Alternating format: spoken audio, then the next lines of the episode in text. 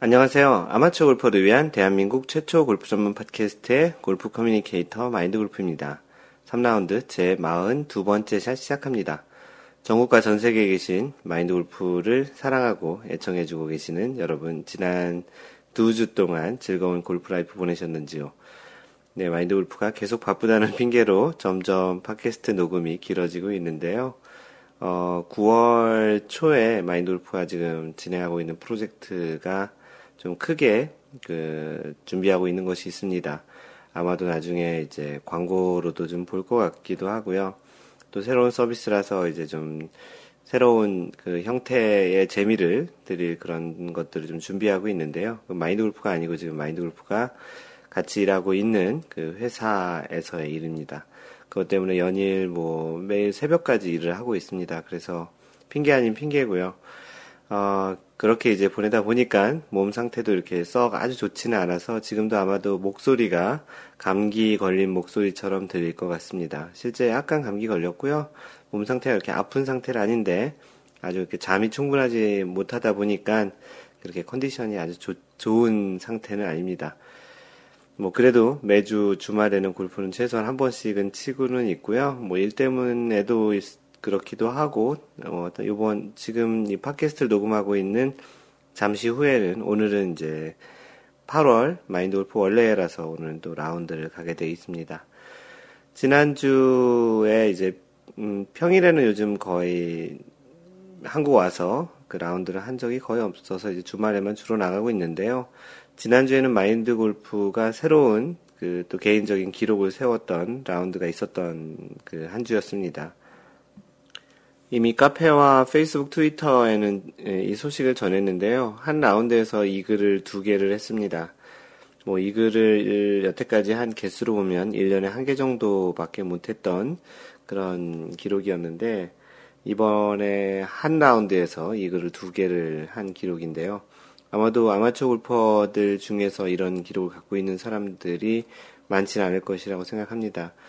어, 특히나 이 팝5에서는 퍼팅 이글을 하나 했었고, 그러니까 드라이버랑 하이브리드 잘 쳐서 이제 온그린 하고, 그 다음 3m 가량의 퍼팅을 넣어서 이제 팝5에서 첫 번째 이글을 했고, 두 번째 이글은 팝4에서 180m 정도 남는 그 거리에서 쳤는데 이제 그 공이 그린을 잘 올라갔는지 그 캐디가 nice on이라고 얘기를 했는데요. 그린 주변으로 이렇게 걸어가다 보니까 공이 보이지 않아서 혹시 오버가 돼가지고 그린 바깥쪽에 있나 했더니 바깥쪽에도 이렇게 평지라서 쉽게 찾을 수 있는 곳인데 공이 보이지 않아서 이상하다 싶어서 혹시나 하는 마음에 이렇게 걸어가다 보니까 홀 안에 공이 들어 있었습니다. 그래서 파4에서 또 샷 이글을 해서 하루에 한 라운드에서 두 개의 이글을 한 그런 라운드였고요. 그 전체 스코어는 69타 3언더를 쳤는데요. 그 중간에 9번 홀에서 더블 그리고 10번을 해서 트리플 보기를 해서 거기서 다섯 타를 까, 까먹으면서 최종적으로는 이제 3언더로 끝났습니다. 마무리를 이렇게 그 져보면 그 이글이 두 개였고 버디가 네 개였고 그리고 중간에 이제 더블 보기, 트리플 보기에서 총 이제 3언더로 이제 마감한 라운드였습니다. 스코어 카드를 보다 보니까 그 보기가 하나도 없었던 노보기 플레이더라고요. 기존에 이제 마인드 골프가 갖고 있었던 그 6언더, 6언더의 기록이 버디 6개, 파 12개에서 이제 6언더였는데 이번에는 또 노보기 플레이를 했는데 그건 아니고 이제 중간에 더블 보기, 트리플 보기를 하나씩 한 그런 노보기 플레이였습니다. 어, 굉장히 기분 좋았던 라운드고요. 샷감이 굉장히 좋았고 또 다른 기록을 세울 뻔한 것은 파3에서 그 이글 어, 또 다른 이제 홀인원을 할 뻔한 그런 샷이 있었습니다. 굉장히 샷감이 굉장히 좋았었는데 거의 들어간다고 생각을 했는데 아쉽게 들어가진 않았고요. 가볍게 이제 버디로 마감을 한 그런 홀이었는데 만약에 그 파3에서도 그 홀인원을 했었다면 그 파3, 파4, 파5에서 모두 다 이글을 한 그런 좀 역사적인 개인적으로는 굉장히 역사적인 그런 라운드가 되지 않았을까 싶습니다. 굉장히 기분 좋았고 어, 또 다른 그 기록을 세운 그런 라운드라서 의미가 있었습니다. 그렇게 오래 골프를 치면서 홀인원도 해보고 싱글도 해보고 60타 대도 쳐보고 사이클 버디도 해보고 다양한 것들을 해봤지만 아직도 못한 것들이 이렇게 하나씩 시간이 지나면서도 계속 나오는 것을 보면 골프의 또 다른 또 재미가 이런 것이 아닌가 싶기도 하고요. 아직까지 못 해본 것 중에 하나가 알바트로스를 해보지 못했는데 언젠가 또 그런 알바트로스도 해볼 수 있는 그런 기회가 오지 않을까 싶기도 합니다. 여러분들도 그 마인드 골프가 걸어왔던 그런 것들처럼 그런 기록을 하나씩 세워가며 일부러 세우려고 하는 건 아니지만 이렇게 뚜벅뚜벅 자신이 가든 그 길을 계속 가다 보면 이렇게 하나씩 그 자신만의 골프의 기록을 세우는 그런 또 재미가 있으니까 그 골프를 또 그런 형태로 즐기는 방법도 있다라는 것을 알려드립니다. 예, 아까 얘기 드린 대로 오늘은 그 8월 마인드 골프 원래고요. 여태까지 참석했던 사람 중에 가장 많은 참여 인원이 16명이 참석을 합니다. 그래서 총 4팀 16명 신라CC에서 하고요. 코스는 서코스 남코스에서 18홀 라운드를 하기로 되어 있습니다.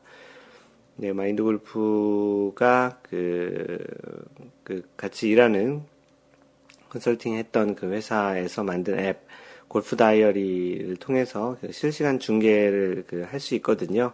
그래서 16명이 참여를 해서 그 사람들의 스코어를 실시간으로 볼 수 있어서 매번 이렇게 라운드를 나갈 때마다 같이 이렇게 공개를 해 놓는데요. 혹시 뭐 이 방송을 듣고서 보신다면 이미 뭐 그 시간이 지난 다음에 보시는 것일 테고 어, 마인드 골프가 이렇게 원래 같은 것을 할 때마다 그런 라운드 공개를 카페에 올려놓으니까 관심 있으신 분은 그렇게 이제 다른 분들과 또 마인드 골프가 어떻게 골프를 치는지를 실시간으로 볼 수도 있습니다.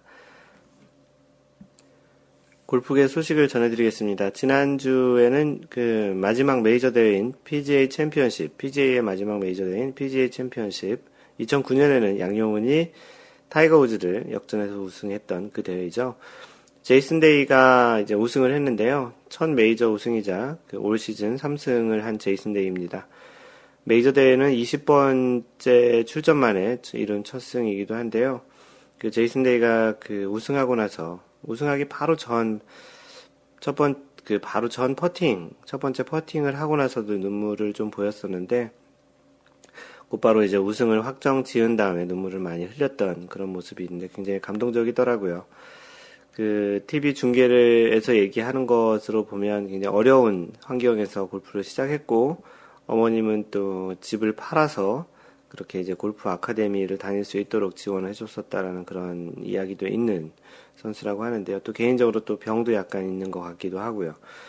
그래서 그랬는지 이러한 일반적인 대회에서의 우승과는 또 다르게 그 골프 프로 골프 선수라면 이런 메이저 대회의 우승을 한 번이라도 해보는 것이 또 다른 또 소원이기도 할 것인 텐데 그래서 그랬는지 메이저 첫 메이저 대회 우승을 하고 나서 많이 우는 그런 모습을 보여줬던 제이슨 데이입니다. 제이슨 데이는 이번 우승으로 그 세계 랭킹이 두 계단 상승해서 3위까지 올랐고요.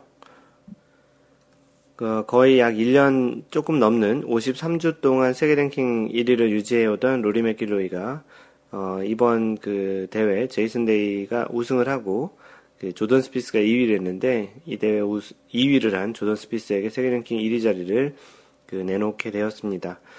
현재 세계 랭킹 1위는 그래서 조던 스피스이고요. 2위는 로리 맥길로인데 로리 맥길로인데요. 그 포인트 차이는 0.22 포인트 차이입니다. 한국 선수들의 순위는 안병훈이 55위, 그 배상문이 111위, 노승열 135위, 최경주 174위입니다. 어, 이 세계 랭킹 순위와 또 각 매해에 있는 그 상금 랭킹 순위는 또 좀 다른데요.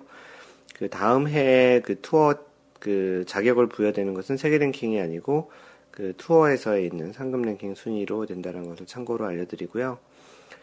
지금 이 녹음하고 있는 시점이 8월 23일 일요일인데요. 그 지금 이번 주 진행하고 있는 대회가 PGA 투어의 마지막 대회입니다. 2010 14, 15 시즌 투어의 마지막 대회인 윈댐 챔피언십이 열리고 있는데 3라운드가 오늘 새벽에 끝났습니다. 타이거 우즈가 2라운드까지 공동 선두였고 3라운드에는 선두와 두 타 차로 지금 공동 2위를 하고 있는데요. 타이거 우즈가 이 대회에 나온 것은 처음이고요. 이 대회가 PGA 투어 마지막 대회, 특히 메이저 대회가 다 끝난 다음 대회이기 때문에 많은 유명한 선수들이 참여를 하진 않습니다. 그럼에도 불구하고 타이거 우즈가 이 대회에 나온 의미는 현재 페덱스컵 플레이오프에 나가기 위함이라고 생각이 되는데요. 현재 페덱스컵 플레이오프 순위가 타이거 우즈가 180위권인데 125위 안쪽에 들어야 페덱스컵 플레이오프에 진출하게 됩니다. 타이거 우즈가 이번 대회 우승을 하게 되면 페덱스컵 플레이오프에 진출할 수 있고요. 단독 2위 정도만 해도 상황에 따라서 진출을 할 수 있을 수도 있습니다. 거의 컷 라인에 걸릴 것 같기도 한데요.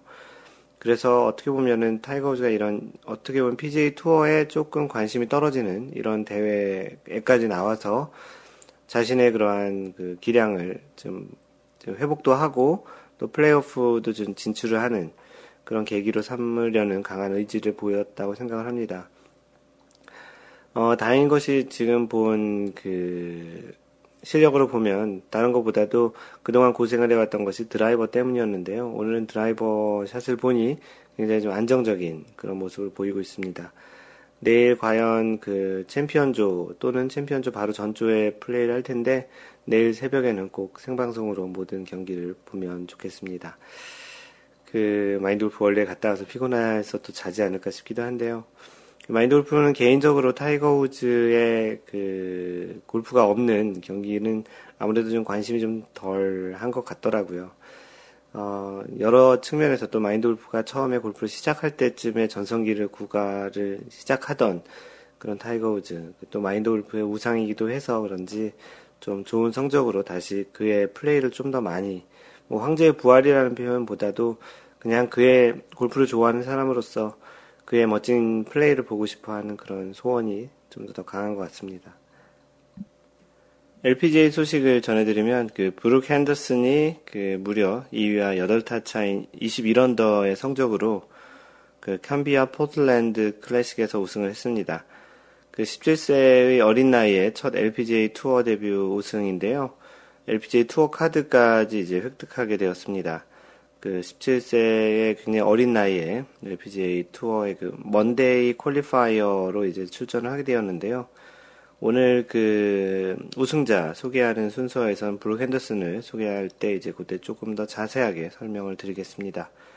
17세의 어린 나이에 원래 정식 투어 카드를 갖고 있지 않은 선수 Monday qualifier가 우승한 것은 이제 LPGA의 두 번째 우승이기도 한데요. 이번 우승으로 그 브룩 핸더슨은 세계 랭킹 15계단 상승해서 17위까지 올랐습니다. 어, 지난해 프로전향을 하고 나서 가장 좋은 성적이기도 한데요. 박인비는 10주 연속 세계 랭킹 1위를 유지하고 있고요. 2위 리디아 고와의 차이는 3.05포인트 차이입니다.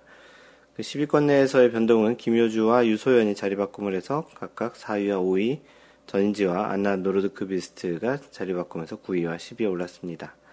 현재 한국 선수의 그 10위권 내 순위는 1위는 박인비, 그리고 유소연이, 아니, 김효주가 4위, 유소연 5위, 그리고 전인지가 9위 이렇게 4명의 선수가 있는 상태고요. 지금은 그 Canadian Pacific Women's Open이 진행되고 있는데 그 리디아 고가 현재 공동 1위를 그 지금 자리를 차지하고 있습니다. 이 대회 유독 강한 모습을 보여주고 있는 리디아 고인데요. 이번 대회 우승으로 만약에 우승을 한다면 박인비와의 차이를 조금 줄일 수 있을 것 같은데요. 박인비도 어제 라운드를 보니까 타수를 좀 많이 줄여가고 있는 것 같습니다. 과연 어, 세계 랭킹 1위, 2위 중에 이제 누가 좀 더 좋은 성적을 낼지는 조금 더 지켜봐야 될 것 같습니다. 골프계 소식을 전해드릴 건데요. 그 이번에 아시아경제의 김현준의 골프 파일이라는 그 기사를 소개해드리려고 합니다. 그 제목이 LPGA의 꼼수 박인비가 희생양이라는 그런 제목입니다. 어, 그랜드 슬램과 관련한 이야기인데요. 그 1년 4개 메이저 연속 뭐 이런 제목으로 시작을 합니다. 그랜드 슬램의 필수 조건이다. 아, 1년 동안에 4개 메이저 대회를 연속으로 당연히 이제 그렇게 되면 소위 얘기하는 캘린더 그랜드 슬램이라고 하죠. 그 그랜드 슬램의 필수 조건이다. 골프 역사상 그 골프의 성인 보비 존스가 1930년 유일무이한 대기록을 작성했다. 하지만 당시 4대 메이저는 두 개의 오픈, US 오픈과 The 오픈, 그리고 두 개의 아마추어 대회인 US 아마추어와 브리티시 아마추어로 구성됐다. 마스터즈가 창설된 1934년 이후 현대적 의미, 의미, 의미의 그랜드슬램은 여전히 전인 미답의 땅인, 땅이라는 이야기다. 워낙 어렵다 보니 1년과 연속을 제외하고 언제든 서로 다른 4개 메이저를 모두 제패하는 순간 커리어 그랜드 슬램이라는 이름으로 높이 평가한다. 실제 남자는 지난 81년 동안 딱 5명, 여자는 지난 3일 브리티시 여자 오픈을 제패해 마지막 퍼즐을 맞춘 박인비까지 7명이 전부다. 남자 5명, 여자 7명, 총 12명이 커리어 그랜드 슬램을 했네요. 박인비의 위업이 얼마나 큰 가치가 있는지 쉽게 알 수 있는 대목이다. 골프 채널 등 미국 언론들은 그러나 2013년 메이저로 승격한 에비앙 챔피언십까지 우승해야 진정한 커리어 그랜드 슬램이라고 시비를 걸고 있다. 그랜드 슬램의 어원은 브릿지 게임에서 패 13장을 모두 따내는 압승이라며 모든 메이저를 다 우승해야 한다는 우승해야 한다는 주장이다. 그야말로 넌센스다. 미국 여자 골프 투어 LPGA 투어의 기형적인 시스템을 간과했기 때문이다. 바로 LPGA의, 꼼, LPGA 꼼수가 출발점이다. 2013년 스폰서 에비앙의 요구에 굴복해 다섯 개 메이저 체, 체제라는 흥행을 위해 역사를 왜곡시키는 엄청난 일을 저질렀다. 박인비가 당시 나비스코 챔피언십과 LPGA 챔피언십, US 여자 오픈을 차례로 쓸어 담아 브리티시 여자 오픈에서 사상 초유의 그랜드슬램을 그래, 그랜드슬램에 근접하자 서둘러 4개 대회 우승은 그랜드슬램, 5개 대회 우승은 super, super slam이라는 억지를 곁들였다. 이 논리에 따르면 박인비는 비록 브리티시 여자 오픈 우승이 무산됐지만 에비앙 우승으로 다시 한번 그랜드슬램이라는 새 역사를 창조할 수 있었다.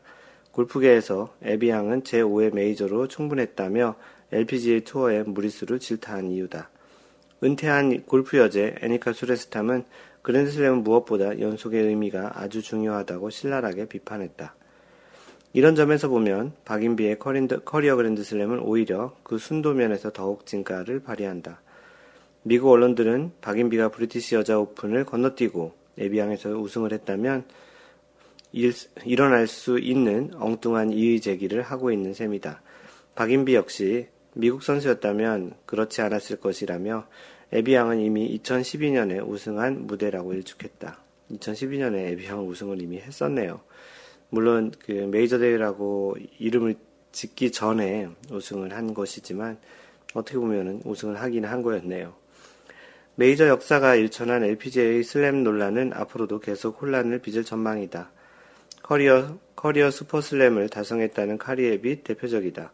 1999년 듀모리어 클래식 우승 이후 4개 메이저 트로피를 더 수집했지만 브리티시 여자 오픈이 듀모리어의 대신에 메이저로 승격했다는 점을 감안하면 결과적으로 같은 대회다. 돈벌이에 급급한 LPGA가 만약 메이저를 6개로 늘리면 어떻게 될까? mega slam 또는 ultra slam까지 나올 판국이다. 라고 약간은 LPGA의 그런 인기에 영합한 그런 그 메이저 대회 구성과 관련해서 그런 부분에서 박인비가 희생양이다라는 이야기를 적은 내용인데요.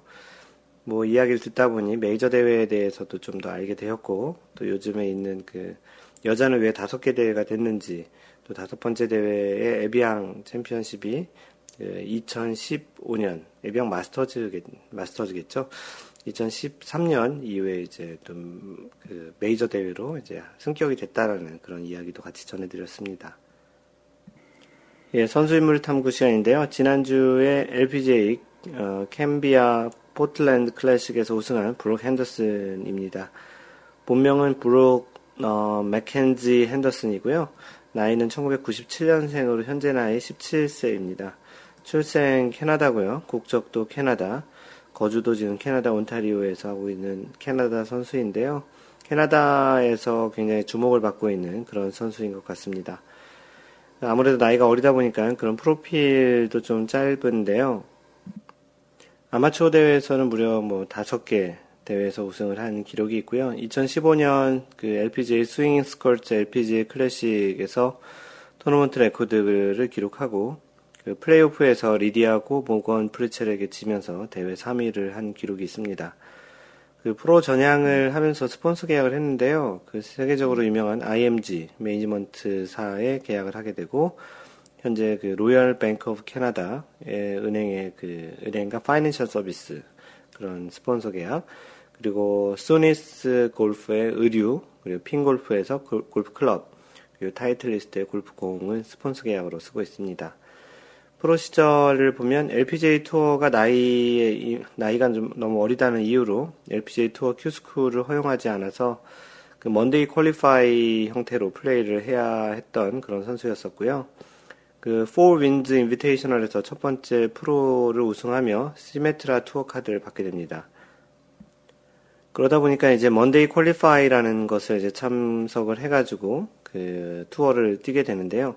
그 Monday qualify는 그 투어에서 대부분의 대회에서 있는 그런 그, 그 대회 투어에 들어갈 수 있는 그 대회 토너먼트에 들어갈 수 있는 자격을 부여하는 또 한 가지 방법인데 그 주에 있는 그 대회 네, 이제 일요일, 월요일 날, 그, 특정, 그, 사람들이 이제 모여서, 그, 이 대회에 참석하기 위해 가지고, 그 Monday qualify를 통과하게 되는데요. 상위 랭킹 이제 몇 명에게만 그 투어, 그, 토너먼트를 뛸 수 있는 자격을 부여하게 됩니다.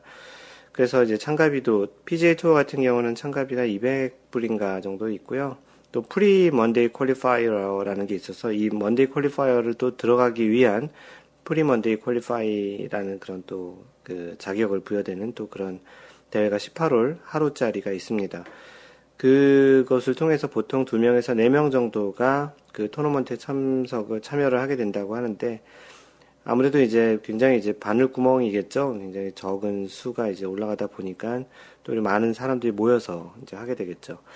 그래서 이 지금 브룩 핸더슨은 그 Monday qualify를 통과해서 캠비아 포틀랜드 클래식을 참가를 하게 되었고 무려 이제 2위와 8타 차이로 굉장히 큰 우승을 하게 됩니다. 그 Monday qualifier가 우승하는 일이 굉장히 쉽지 않겠죠. 아무래도 이미 투어를 뛸 수 있거나 그 토너먼트를 참석하게 된 사람들은 나름 그 실력이 입증이 된 사람들인데 Monday qualifier는 아무래도 그런 부분에서 실력이 좀 더 그 떨어질 것이 이제 예상이 되는 사람들이 대상이기 때문에 Monday qualifier가 우승을 한다는 것은 굉장히 쉬운 일은 아닌 것 같습니다.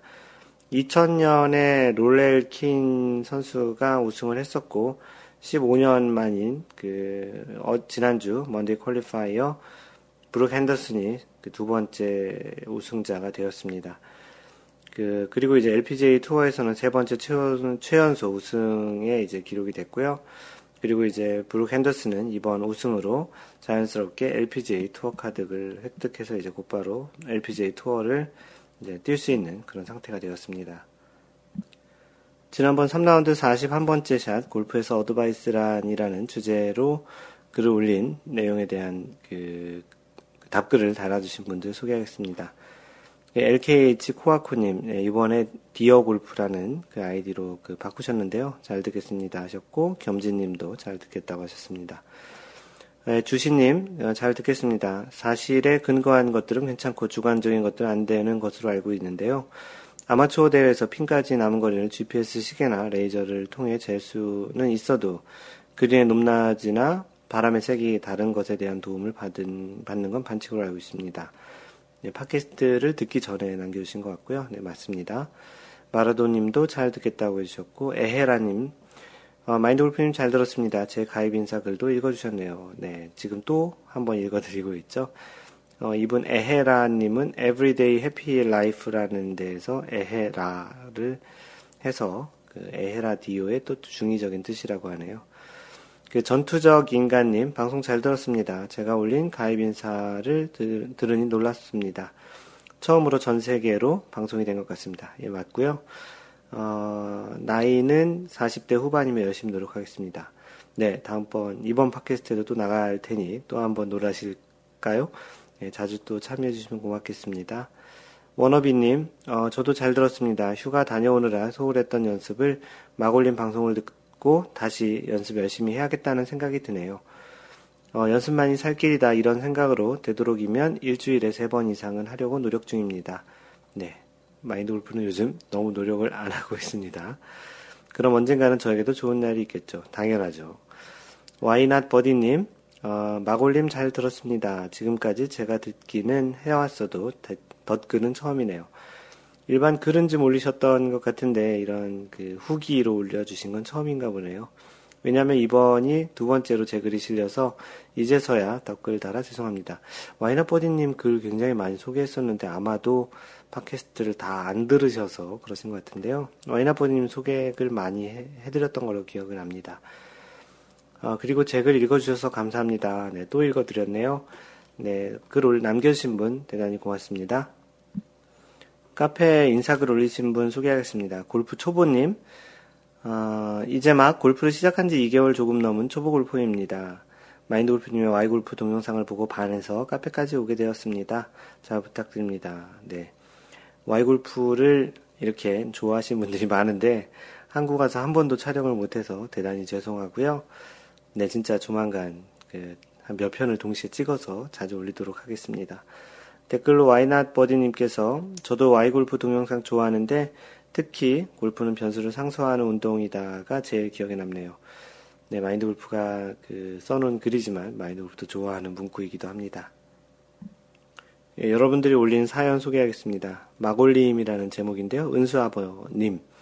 아이디가 은, 은수아버라서 뒤에 님자를 쓰면 그냥 당연히 은수아버님이 됩니다.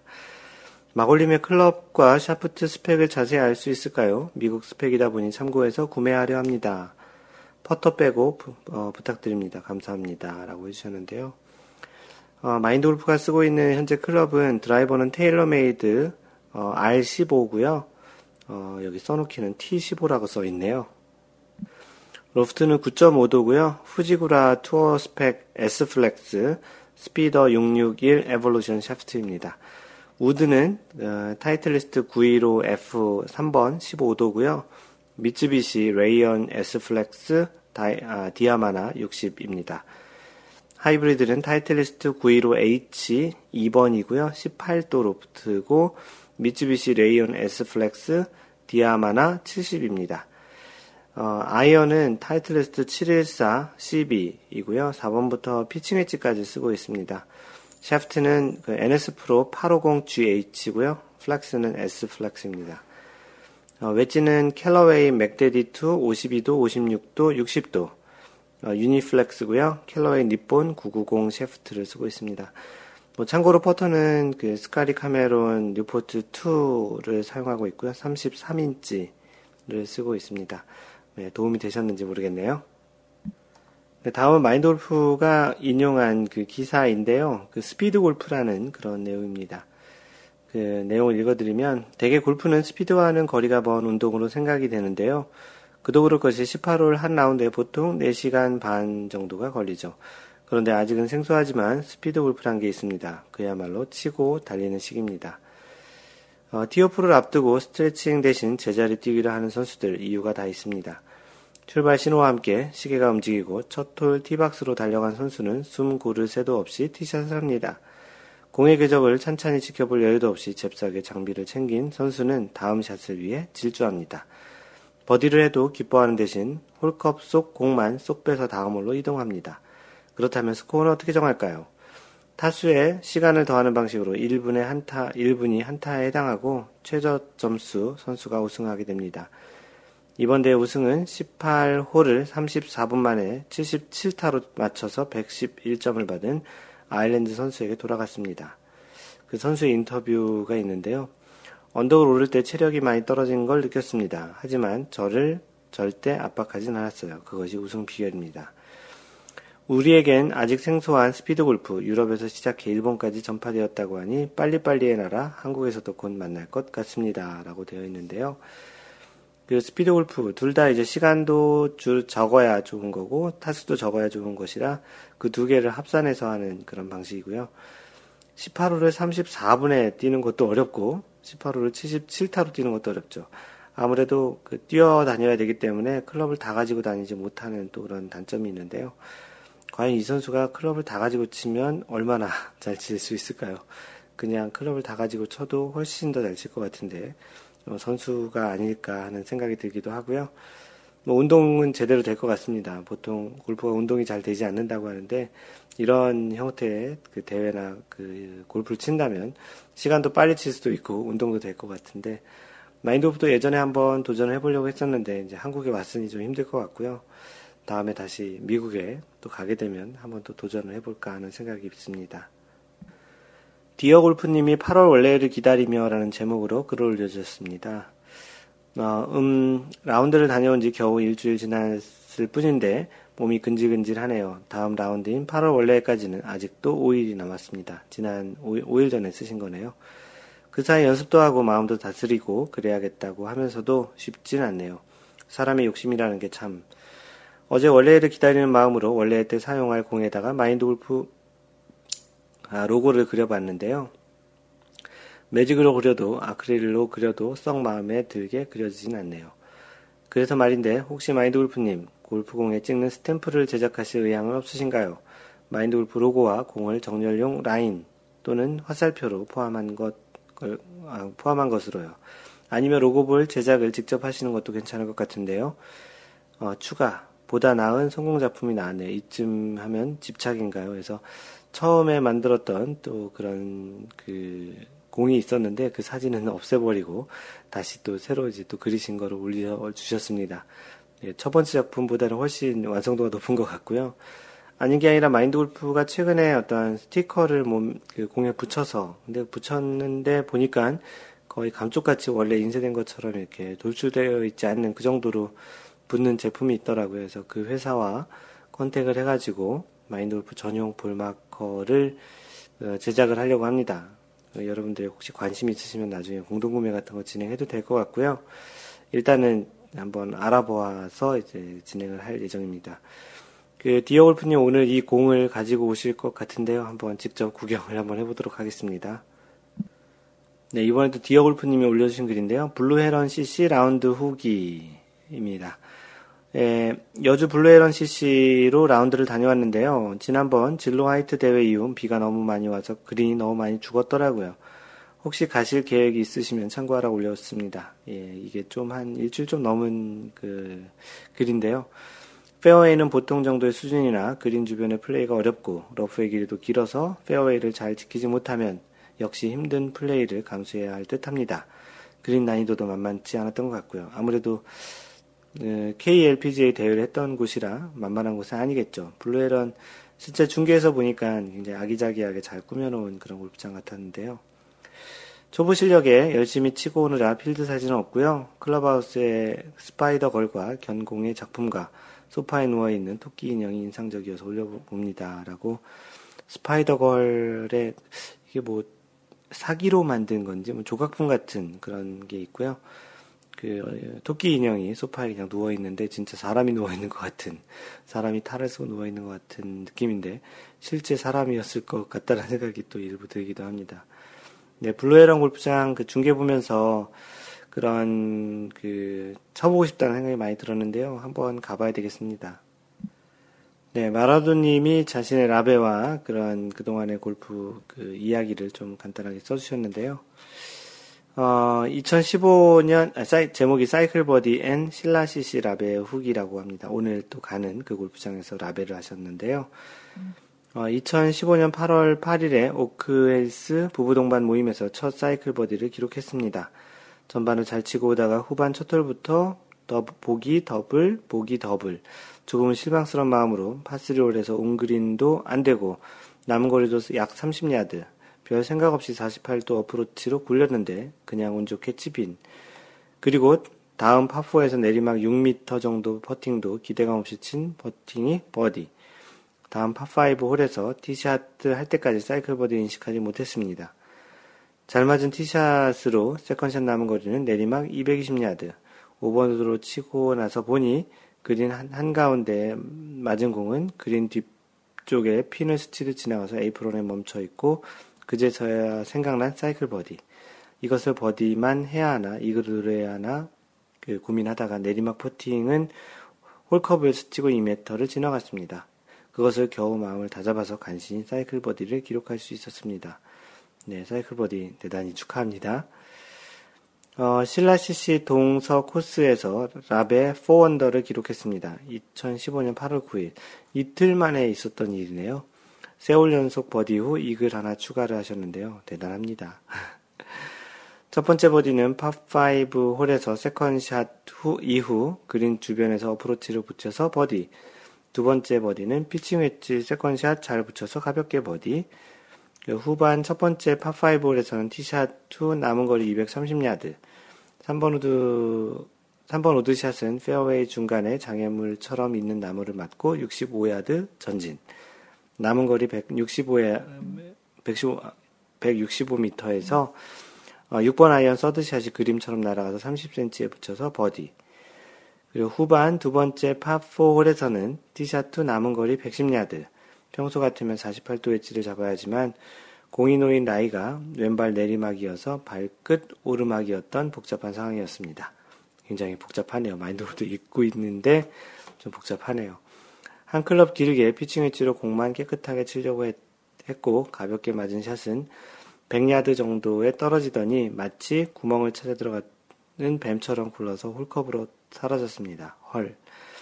생애 처음 해보는 샷 이글에 갑자기 4 언더파가 되었습니다. 마인드 골프는 그렇게 샷 이글 몇 번 해보고 홀인원도 해봤는데 한 번도 공이 들어가는 것을 본 적이 없었습니다. 그 상황과 지형이 좀 그랬었고요.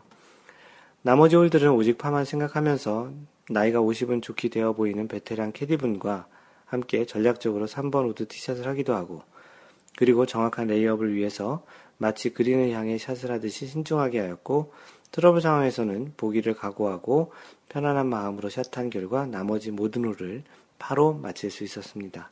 대단히 축하합니다. 홀컵 아래엔 바로 멈춰있던 버디 퍼팅 두 개가 아쉬움을 남겼지만 그래도 평생 한 번도 못 해 보았던 언더파 그것도 4under를 라베로 기록할 수 있었습니다. 어, 그리고 나서 마지막 사진을 올려주셨는데요. 8월, 7월 23일부터 8월 9일까지 공의 기록을, 그, 기록을 공에 남기셨는데, 사인도 이렇게 해주시고, 네, 하여튼 뭐, 굉장히 축하할 만한 일이고요. 이런 개인적인 기록을 하나하나씩 세워가는 게 그 마인드골프가 재미라고 했었잖아요. 뭐, 마라도님은 이미 뭐, 싱글을 가볍게 치시는 정도의 실력이시기 때문에, 앞으로 또 다른 마인드 골프처럼 또 다른 또 그런 기록들을 또 해나갈 수 있을 거라 생각이 됩니다. 어, 굉장히 즐겁게 읽었고 좋은 다른 분들에게도 좋은 바이러스가 전파되기를 바랍니다. 네, 디어골프님께서 여름 휴가를 라운드와 함께라는 글을 또 올려주셨습니다. 올해는 여름, 월, 올해는 원래 여름 휴가 계획이 없었는데 갑작스레 여러 가지 계획 변경으로 뜻하지 않게 짧은 여름 휴가에 63홀이나 라운드를 할 수 있는 기회가 생겼습니다. 대단합니다. 63홀. 며칠 동안 치신 건가요? 덕분에 어느 해보다 풍성한 휴가를 즐기다 온 느낌이었고요. 어느 때보다 힐링이 많이 된 휴가였던 것 같습니다. 이번 휴가 기간에 몰아서 라운드를 즐기게 되며 다시 한번 골프에 대해 돌아볼 수 있는 시간을 가질 수 있게 되었고 그 덕분에 골프와 깊은 사랑에 빠지게 되는 계기가 된 것 같습니다. 짧은 시간 동안 몰아친 골프였음에도 불구하고 생각만 해도 좋아도 아, 생각만 해도 좋고도 아쉬운 걸 보면 말입니다. 이제 골프를 접한 지 겨우 3년 차이지만 올해 마인드 골프 원래를 참석하기 시작하면서부터 예전과는 다르게 골프에 대한 진지한 고민을 시작하게 된 계기가 되었던 것 같습니다. 그리고 이번 여름 휴가를 나면서 이제 겨우 자신의 골프도 사랑하고 받아들일 수 있게 된 것 같고요. 이제 가장, 이게 가장 큰 수확이었던 것 같아요. 그 전까지는 그러지 못했던 것 같거든요. 아무튼 골프를 진지하게 바라볼 수 있도록 이끌어주신 마인드 골프님께 정말 깊은 감사를 드립니다. 천만, 천만의 허입니다. 그리고 그동안 딱히 떠오르거나 사용하고 싶은 닉네임이 없어서 그냥 이메일 아이디를 사용해 왔었는데요. 이젠 사용하고 싶은 닉네임이 떠올라서 이번 기회에 닉네임도 LKH 코아코에서 Dear 골프로 바꾸려고 합니다. 어, 친애하는 골프님, 뭐 이런 건가요? 어, 언제 또 변덕스럽게 바꿀지 모르지만 골프님을 많이 사랑해 보려고요.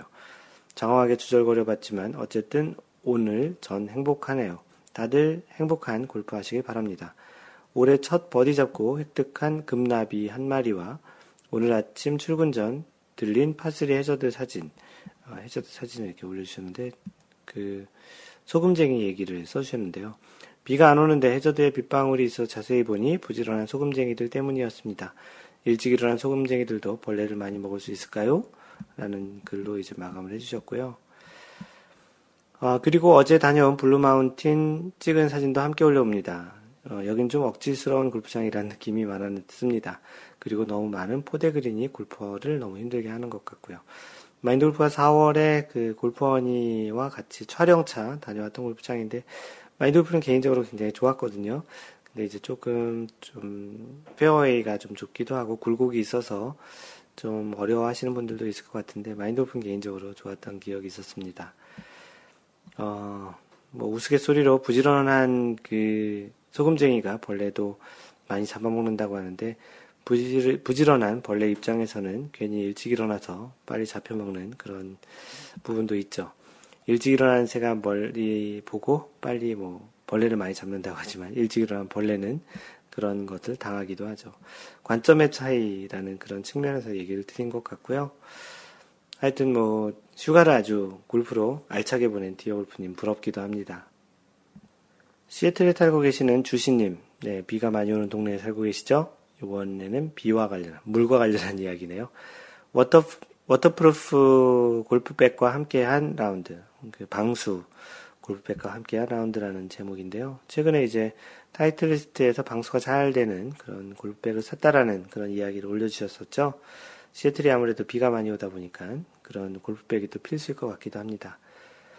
오늘 제가 멤버로 속한 골프장에 클럽 챔피언십 첫날 라운드가 있었습니다. 참가비로 낼 건 다 내고 하는 대회인, 대회인이 당연히 컷 탈락은 없고요. 전 전반에 그린을 많이 찍어, 아, 그린을 많이 찍어 만족스럽게 나가다가 후반에 샷이 많이 흔들려 점수를 까먹고 간신히 70대 타수에 걸려서 마무리했습니다. 중간 순위는 로우앤디들이 워낙 많이 참가해 지극히 평범한 중간권에 속했고요. 어, 오늘 마침 라운드 도중 시원하게 장대비가 내렸고 얼마 전 구입한 타이틀리스트 StaDry 골프백의 성능도 확인하게 되었습니다. 예전엔 골프, 라운드를 하다 비를 맞으면 골프백 속으로 물이 스며들어가서 그립이 젖는 바람에 샷하기 전에 그립을 닦느라 애를 많이 썼는데 방수 처리된 가방을 쓰니 그립도 젖지도 않고 너무 만족했습니다. 라운드가 끝나고 집에 와서 가방 포켓을 열어보아도 습기 없이 포송포송 멀쩡히 말라있는 장비들이 너무 감사했습니다. 내일 이어지는 라운드에서 설령 살짝 미쳐서 언더파를 친들, 친들, 그로스의 챔피언, 클럽 챔피언은 무리겠지만 매번 대회에 나갈 때마다 정정당당히 승부를 겨루며 모든 샷에 집, 최대한 집중을 하고 또 순간순간 찾아오는 위기를 미약하게나마 헤쳐나가기 위해 몸부림치는 그런 과정을 아, 그런 과정들 자체가 한편 즐겁습니다. 결과를 떠나 스스로 최선을 다했다 생각하면 아, 생각하면 생각하며 느끼는 보람도 있는 듯합니다. 라운드를 하다 보면 안 좋은 상황이 생길 수 있다는 불안한 마음도 마음 한켠에 자리하는 건 사실이지만 내일도 행복한 도전을 하며 힘내야 힘을 내야 하겠습니다. 이렇게 해주셨는데요. 그렇죠. 뭐 골프를 잘 치거나 못 치거나 뭐 마인드 골프가 그 기록했다라는 그 하루에 두 번의 이글 그 라운드에서도 더블과 트리플이 있었는데 그걸에 대해서 많은 분들이 안타까워 하셨었거든요. 그런데 마인드 골프도 이제는 생각이 좀 안타까운 부분도 있지만 그 또한 마인드 골프 골프의 그런 한 일부분이라고 생각을 하고 받아들이면 그렇게 또 마음이 아주 아프지만 않더라고요. 어떻게 보면 마인드 골프 때 그런 과정을 통해서 조금 조금씩 성장하는 것 같고요. water, waterproof 골프백 아주 만족스럽다니 혹시 비가 많이 오는 지역 또 이제 그러한 방수가 걱정되는 분은 타이틀리스트 스타드라이 골프백을 사시는 것도 괜찮을 것 같습니다. 네, 나이스샷님이 그 골프의 성지 세인트 앤드루스를 다녀왔다고 해서 해외 골프 정보에 글을 올려주셨습니다. 1년 만에 다시 스코틀랜드에 다녀왔습니다. 이번엔 일이 아닌 여름 휴가 일주일 내서 어, single malt 위스키와 골프를 즐겼습니다. 마지막 1박은 모든 골퍼가 가고 싶은 세인 앤드루스에서 행복하게 보냈습니다. 골프의 성지답게 웅장하고 역사도 깊지만 한편으로는 현대적이고 시스템화된 관광지의 성격을 많이 보았습니다. 어, 세인트 앤드루스는 골프만 있는 게 아닙니다. 대학 그리고 주요 관광 도시이고 너무나 아름다운 곳에 위치하고 있답니다. 다음번에 세인 앤드루스 링스의 모든 코스에서 라운딩 해보고 어, 라운딩은 보다는 라운드라는 말을 쓰시기 쓰시면 더 좋겠습니다. 라운드 해보고 근처 작은 타운들을 꼼꼼히 구경하고 싶네요. 이번 여행을 통해 골프의 새로운 면모를 발견했고 더 사랑하게 됐답니다. 좋은 사진 많은데 몇 개만 올리려니 고민되네요. 라고 해서 다녀오신 사진을 올려주셨는데요. 음, 많은 분들이 댓글에 달았지만 마인드 골프도 똑같이 요즘 버킷리스트라고 하죠. 그런 자신이 죽기 전에 해보고 싶은 그런 것들을 버킷리스트라고 하는데 마인드 골프도 그런 버킷리스트처럼 언젠가 한번 세인 앤드루스 올드 코스에서 18홀을 백을 메고서 걷고 라운드를 하고 그 스윌컨 다리에서 또 사진도 찍고 싶었던 그런 로망이 있습니다. 언젠가 한번 가보고 싶고요. 덕분에 뭐 멋진 사진으로 간접 경험을 해주시게 해서 대단히 고맙습니다. 예, 요즘 디어골프님이 글을 많이 올려주시는데요. 골프가 정말 궁금하다 올려주신 내용입니다. 고반발 드라이버에 대한 생각은 안녕하세요. 어, 제가 올해 초 짧고 거리가 짧다는 얘기겠죠. 슬라이스가 나는 드라이버 교정을 교정을 위해 고반발 드라이버를 맞춰서 사용하고 있는 중입니다.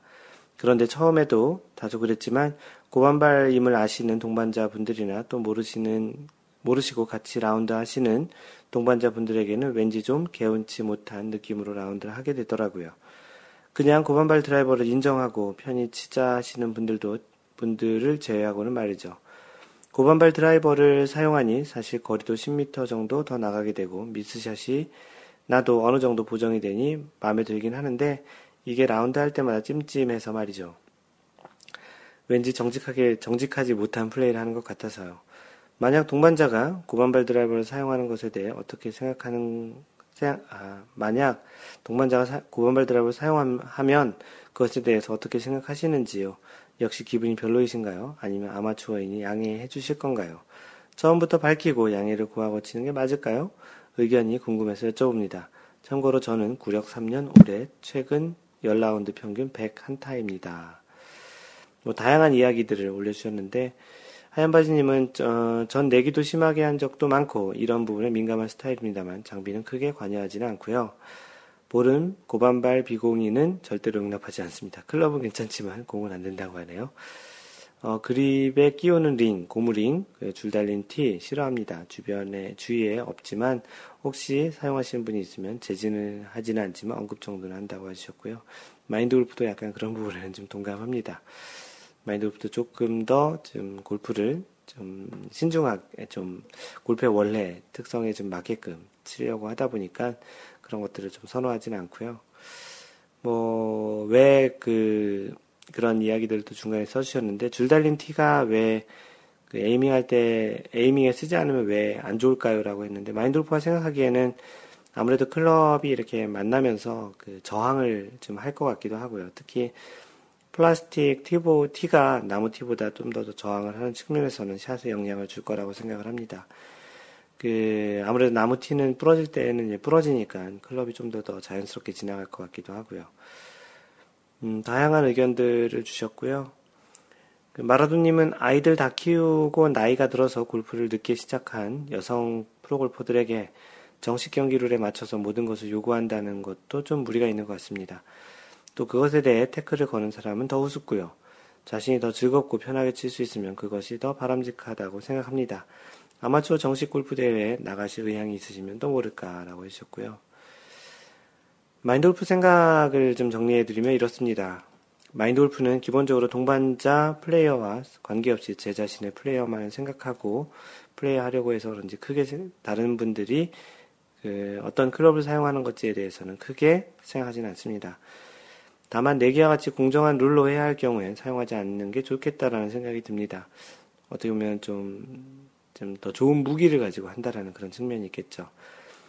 마인드 골프는 원래 그 골프의 속성을 최대한 그 지키며 가급적 그런 것들을 활용해서 하는 것이 또 골프를 지키는 또 하나의 방식이라고 생각을 하고요.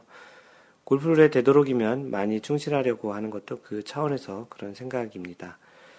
자신의 샷에 자꾸 신경이 쓰여 찜찜함이 존재한다면 그 또한 스윙에 좋지 않을 것 같고요. 가급적 공인 클럽을 사용하시고 클럽에 의존하기보다는 연습을 하여 자신의 몸을 좀 더 단련하는 것이 또 골프에 또 도움이 될 거라고 생각을 하는데요. 답변이 너무 좀 가혹한 건 아닌가 하는 생각이 들기도 합니다. 네, 또 다른 질문을 올려주셨는데요. 어, 아직도 GPS 기기 사용은 룰 위반인가요? 라는 질문입니다. 요즘 질문이 많은 것 같아서 죄송합니다. 괜찮습니다. 또 다른 분들에게 도움이 되는 질문 같고요. 어, 이것저것 찾아보다 보니 그전엔 당연한 것인 줄만 알았던 것들이 당연한 것인 줄 알았던 것들 중에 이건 아닌가 하는 싶어 그렇게 생각해 하고 생각이 되는 말이 좀 꼬이네요. 생각이 드는 것들이 좀 많아지는데요. 귀찮다 생각 마시고 네, 질문을 해주신다고 하셨습니다.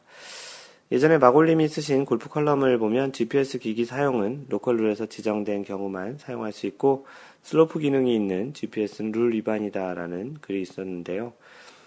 요즘에도 여전히 그 룰이 적용되고 있는 건가요? 라고는 어딘가에서 방송을 거디, 아, 적용되고 있는 건가요? 어딘가에서 방송 볼 때 프로 선수들도 부시넬 같은 GPS 기기로 거리를 찍어보고 플레이하는 걸 본 적이 있어서요. 정규 대회는 아니었던 것 같고 두 선수끼리 매치 플레이를 하는 경기였습니다. 혹 규정이 바뀐 건지 아니면 규정이 바뀐 건 아니지만 정규 대회가 아니라서 허용한 건지 궁금합니다 라고 해주셨습니다. 음, 마라도님은 이벤트성 경기라 허용하는 것 같습니다. 어, 현재 비싼 캐디를 고용할 수도 없는 2부나 3부 투어에서 사용에 대한 논의 중인 것으로 알고 있고요. 결국 아직까지는 조건부로 허용될 뿐 공식 경기에서는 공식적으로 사용할 수 없습니다. 네, 이 얘기가 맞는 것 같습니다. 하지만 투어 프로들은 경기에 대해 좀 더 정확한 정보를 캐디를 통해서 도움을 받을 수 있기 때문에 하지만 반대로 아마추어는 그럴 수 없다는 얘기죠. 아마추어는 거리 측정기라도 사용하는 것이 공평하다고 생각합니다. 네, 그런 측면에서는 네, 동감입니다. 마인드 골프의 생각을 알려드리면 골프 룰은 보통 4년에 한 번씩 개정이 되고요.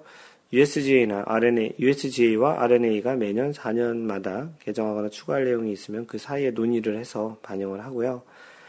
2012년 1월 1일에 개정을 했으니까 다음 개정은 내년 2016년 1월 1일입니다. 그 지난번 개정 이후에 별다른 이야기 없었으니 아직 개정된 것은 없는 것으로 알고 있고요.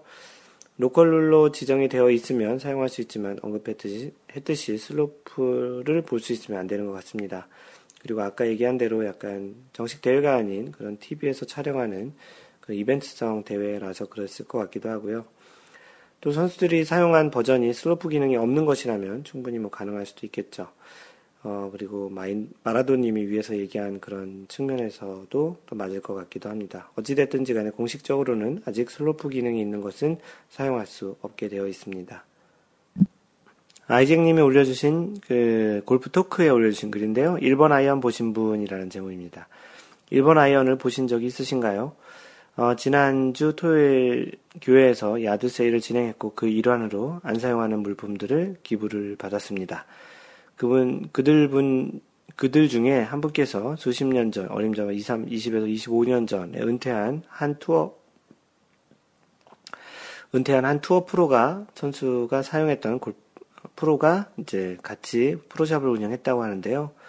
당시에 사업은 잘 안 되었고, 그때 남아있는 골프 클럽들을 가져가서 팔아보라고 하셨고, 이렇게 모시고 왔는데, 그 안에 일본 아연이 있지 뭡니까? 맥그리거 VIP, 제가 처음 골프 사용했, 골프 시작했을 때 가져본 세트라고도 하는데요. 맥그리거라는 그런 모델이 있죠. 너무나 신기해서 제가 챙겨 놓았습니다. 골프클럽 한 개당 1불에 내어놓았지만 아무도 사간 분이 없었고 그리하여 골프 앞 정문에 두고 아무나 가져가라고 free로 내놓았더니 다음날 흔적도 없이 사라졌습니다. 번개도 맞추지 못한다는 1번 아이언 도전해 보실 분 있으신가요? 라고 해서 요즘은 거의 1번 아이언 볼 수가 없는데 옛날에는 1번 아이언이 있었나 봅니다. 로프트가 과연 몇 도일지 궁금하고 실제 한번 그 쳐보는 것도 또 재미가 있을 것 같고요. 이런 것들은 좀 이렇게 소장하는 또 그런 가치가 있을 것 같기도 합니다. 아이쟁님이 또 올려주신 또 다른 그 골프 톡 이야기인데요. 이글 했습니다. at WGT. WGT가 뭘까요? 이글 했습니다. 진짜 이글 했는지 알았는데요. 마인드골프도 낚였는데. 월드 골프 투어 모바일 게임인데요. WGT. 어, 진짜로 한 건 아니고요. WGT라는 iOS 어, 애플 게임인데요. 미국 내 골프장의 실사진을 배경으로 해서 실감이 나는 게임입니다. 지금의 이 감동 100배 정도 짜릿할 이 글을 곧 현실에서 이루어지길 기대해 봅니다. 즐거운 하루 되세요.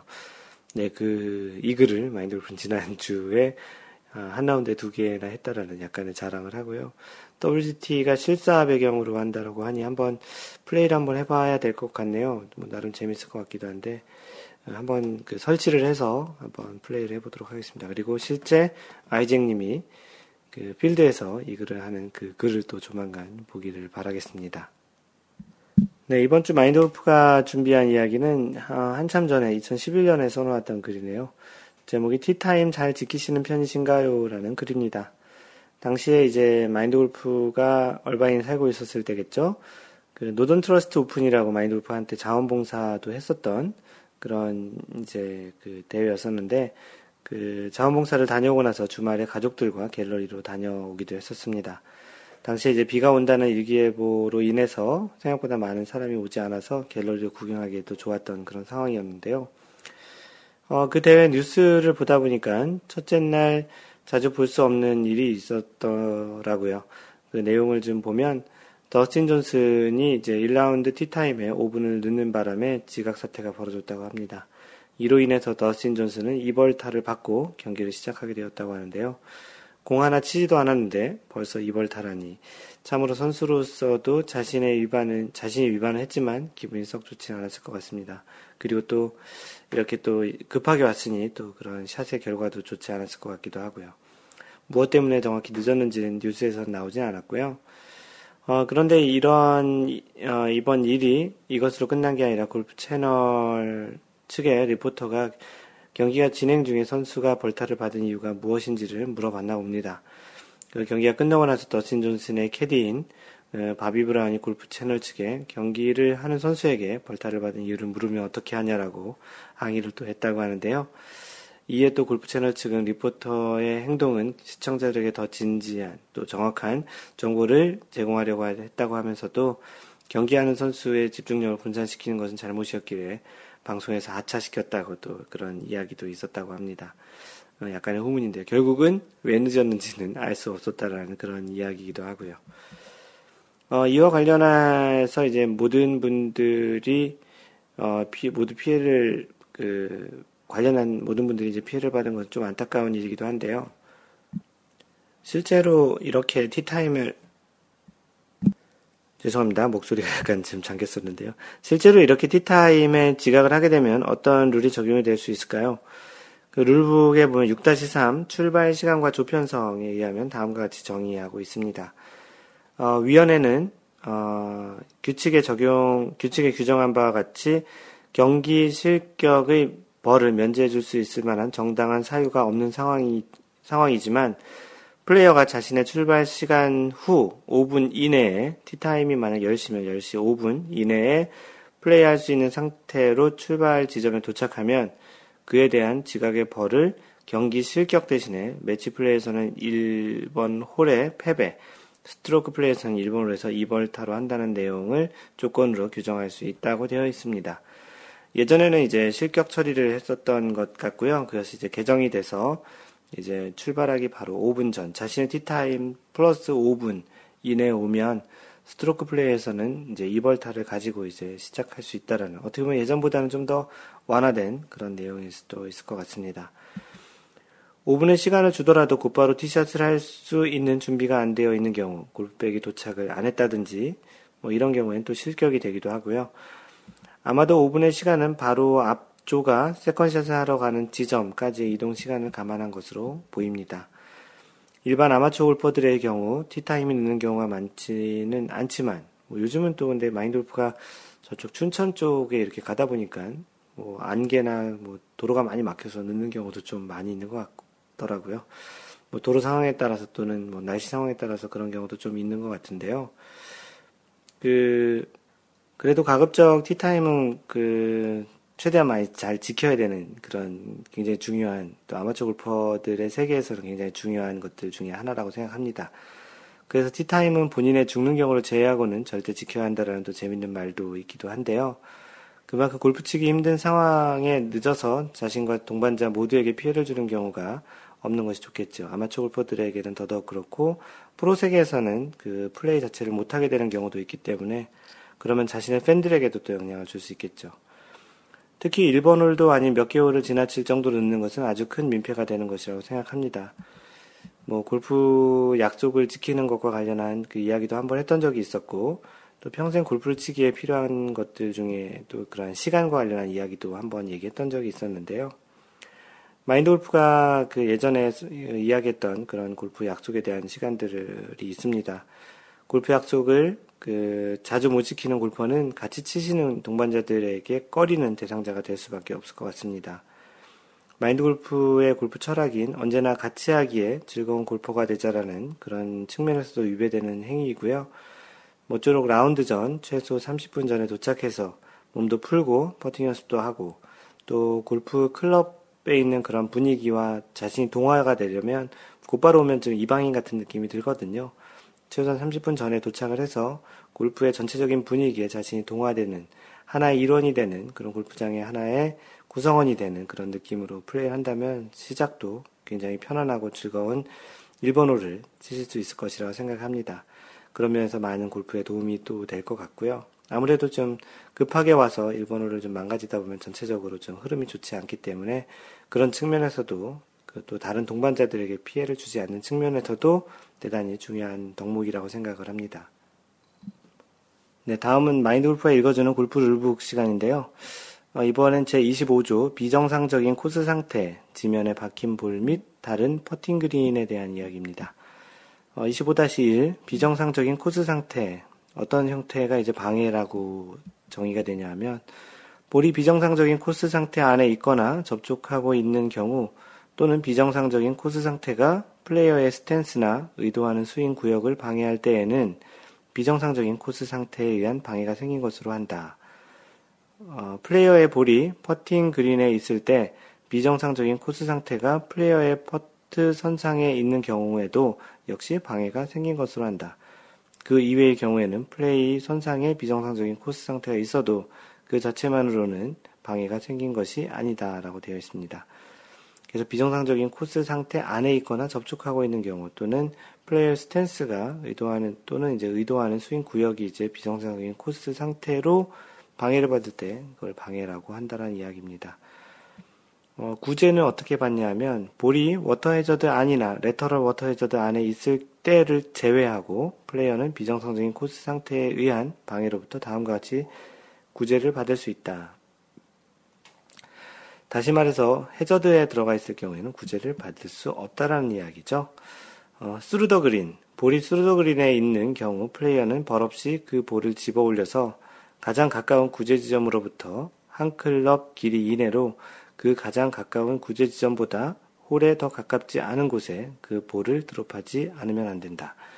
그때 가장 가까운 드롭 지점은 구제 지점은 해저드 안이나 퍼팅 그린 위에 있어서는 안 되고 가장 가까운 구제 지점에서 한 클럽 이내, 한 클럽 길이 이내에 볼을 드롭했을 때 그 볼은 비정상적인 코스 상태에 의한 방해를 피하고 해저드 안이나 퍼팅 그린 위가 아닌 코스 상의 일부에 먼저 떨어지지 않으면 안 된다. 다른 곳에 떨어지고서 이렇게 공이 오면 안 되고 첫 번째로 해저드나 퍼팅 그린이 아니고 비정상적인 그런 코스 상태를 피한 곳에서 드롭을 해서 진행을 해야 한다라는 이야기입니다. 그럼 벙커 안에서는 어떻게 구제를 받냐면 볼이 벙커 안에 있는 경우 플레이어는 그 볼을 집어 올려서 다음에 한 가지 방법으로 드롭하지 않으면 안 된다. 첫 번째, 한 가지 방법은 벌 없이 드롭하되 가장 가까운 구제 지점은 반드시 벙커 안에 있어야 되고 볼도 그 벙커 안에 드롭하지 않으면 안 된다. 또는 완전한 구제가 불가능할 경우에는 그 상태에서 최대한 구제를 받을 수 있는 코스상의 홀로 코스상의 일부로 홀에 더 가깝지 않고 볼이 놓여 있었던 곳에 되도록 가까운 그 벙커 안의 지점을 드롭해야 한다라고 되어 있습니다. 두 번째, 1벌타를 받고 홀과 볼이 놓여 있었던 지점을 연결한 직선상으로 그 벙커 밖의 지점에 드롭하고 이때 그 지점이 벙커 후방이면 아무리 멀리 떨어져도 그 거리에는 제한이 없다고 되어 있습니다. 퍼팅 그린 위에서는 볼이 퍼팅 그린 위에 있는 경우 플레이어는 벌없이 그 볼을 집어 올려서 해저드 안이 아닌 곳의 가장 가까운 구제 지점에 플레이스 하지 않으면 안 된다. 퍼팅 그린에서는 드롭을 하면 안 된다는 거죠. 또는 완전한 구제가 불가능, 할 경우에는 그 상태에서 최대한 구제를 받을 수 있으며 홀에 더 가깝지 않고 해저드 안 이외의 장소에 볼이 놓여 있었던 곳에 되도록 가까운 지점에 플레이스 하지 않으면 안 된다. 그때 가장 가까운 구제 지점이나 최대한의 구제를 받을 수 있는 가장 가까운 지점은 퍼팅 그린 밖에 있어도 관계없다. 마지막으로 그 티잉 그라운드에서 구제를 받을 때에는 볼이 티잉 그라운드 위에 있는 경우 플레이어는 벌없이 그 볼을 집어 올려서 드롭하지 않으면 안 된다라고 되어 있습니다. 예외 상황으로는 플레이어가 다음과 같은 경우 그 구제를 받아서는 안 된다. 첫 번째, 비정상적인 코스 상태 이외의 다른 것에 의한 방해 때문에 플레이어가 스트로크하기 분명히 무리한 경우. 그러니까 비정상적인 코스 상태 외의 것으로 이제 구제를 받아서는 안 된다는 것이고, 두 번째, 비정상적인 코스에 의한 방해가 다만 불필요하게 비정상적인 스탠스, 스윙 또는 플레이 방향을 취할 때 생기는 경우. 그러니까 일부러 구제를 받기 위해서 어떤 특정한 그런 일반적인 스윙의 자세나 스탠스 이런 것들을 하지 않았을 경우에는 구제를 받을 수 없다라는 이야기입니다. 다음번 방송에서 나머지 25-C항에 대해서 이제 진행을 할 것이고요. 오늘은 이 정도로 마인드 골프가 읽어주는 골프 룰북을 마무리하도록 하겠습니다. 마인드 골프의 블로그는 mindgolf.net에 오셔서 보시고요. 어, 소셜 네트워크 페이스북을 통해서 이야기하실 분은 facebook.com slash mindgolf 또는 페이스북에서 마인드골프를 검색하세요. 트위터는 at mindgolfer, m-i-n-d-g-o-l-f-e-r이고요. 카페는 네이버에서 마인드골프 카페 또는 cafe.naver.com slash mindgolfer입니다. 이메일은 mentor at mindgolf.net이고요. 어, 마인드골프가 직접 운영하는 골프 품격 반올림 쇼핑몰은 mindgolfshop.com입니다. 유튜브에 골프의 스윙에 대한 그 원리에 대한 강좌는 그 Why 골프 또 골프 에티켓에 대한 것은 그 에티켓 골프를 참고하시면 되고요. 유튜브에서 마인드 골프 또는 youtube.com slash mindgolfer입니다. 카톡은 mindgolfer 마인드 골퍼입니다. 항상 배려하는 골프 하시고요. 이상 골프 커뮤니케이터 마인드 골프였습니다. 다음번 3라운드 제 43번째 샷에서 만나요. Don't worry, just play mind golf. Bye.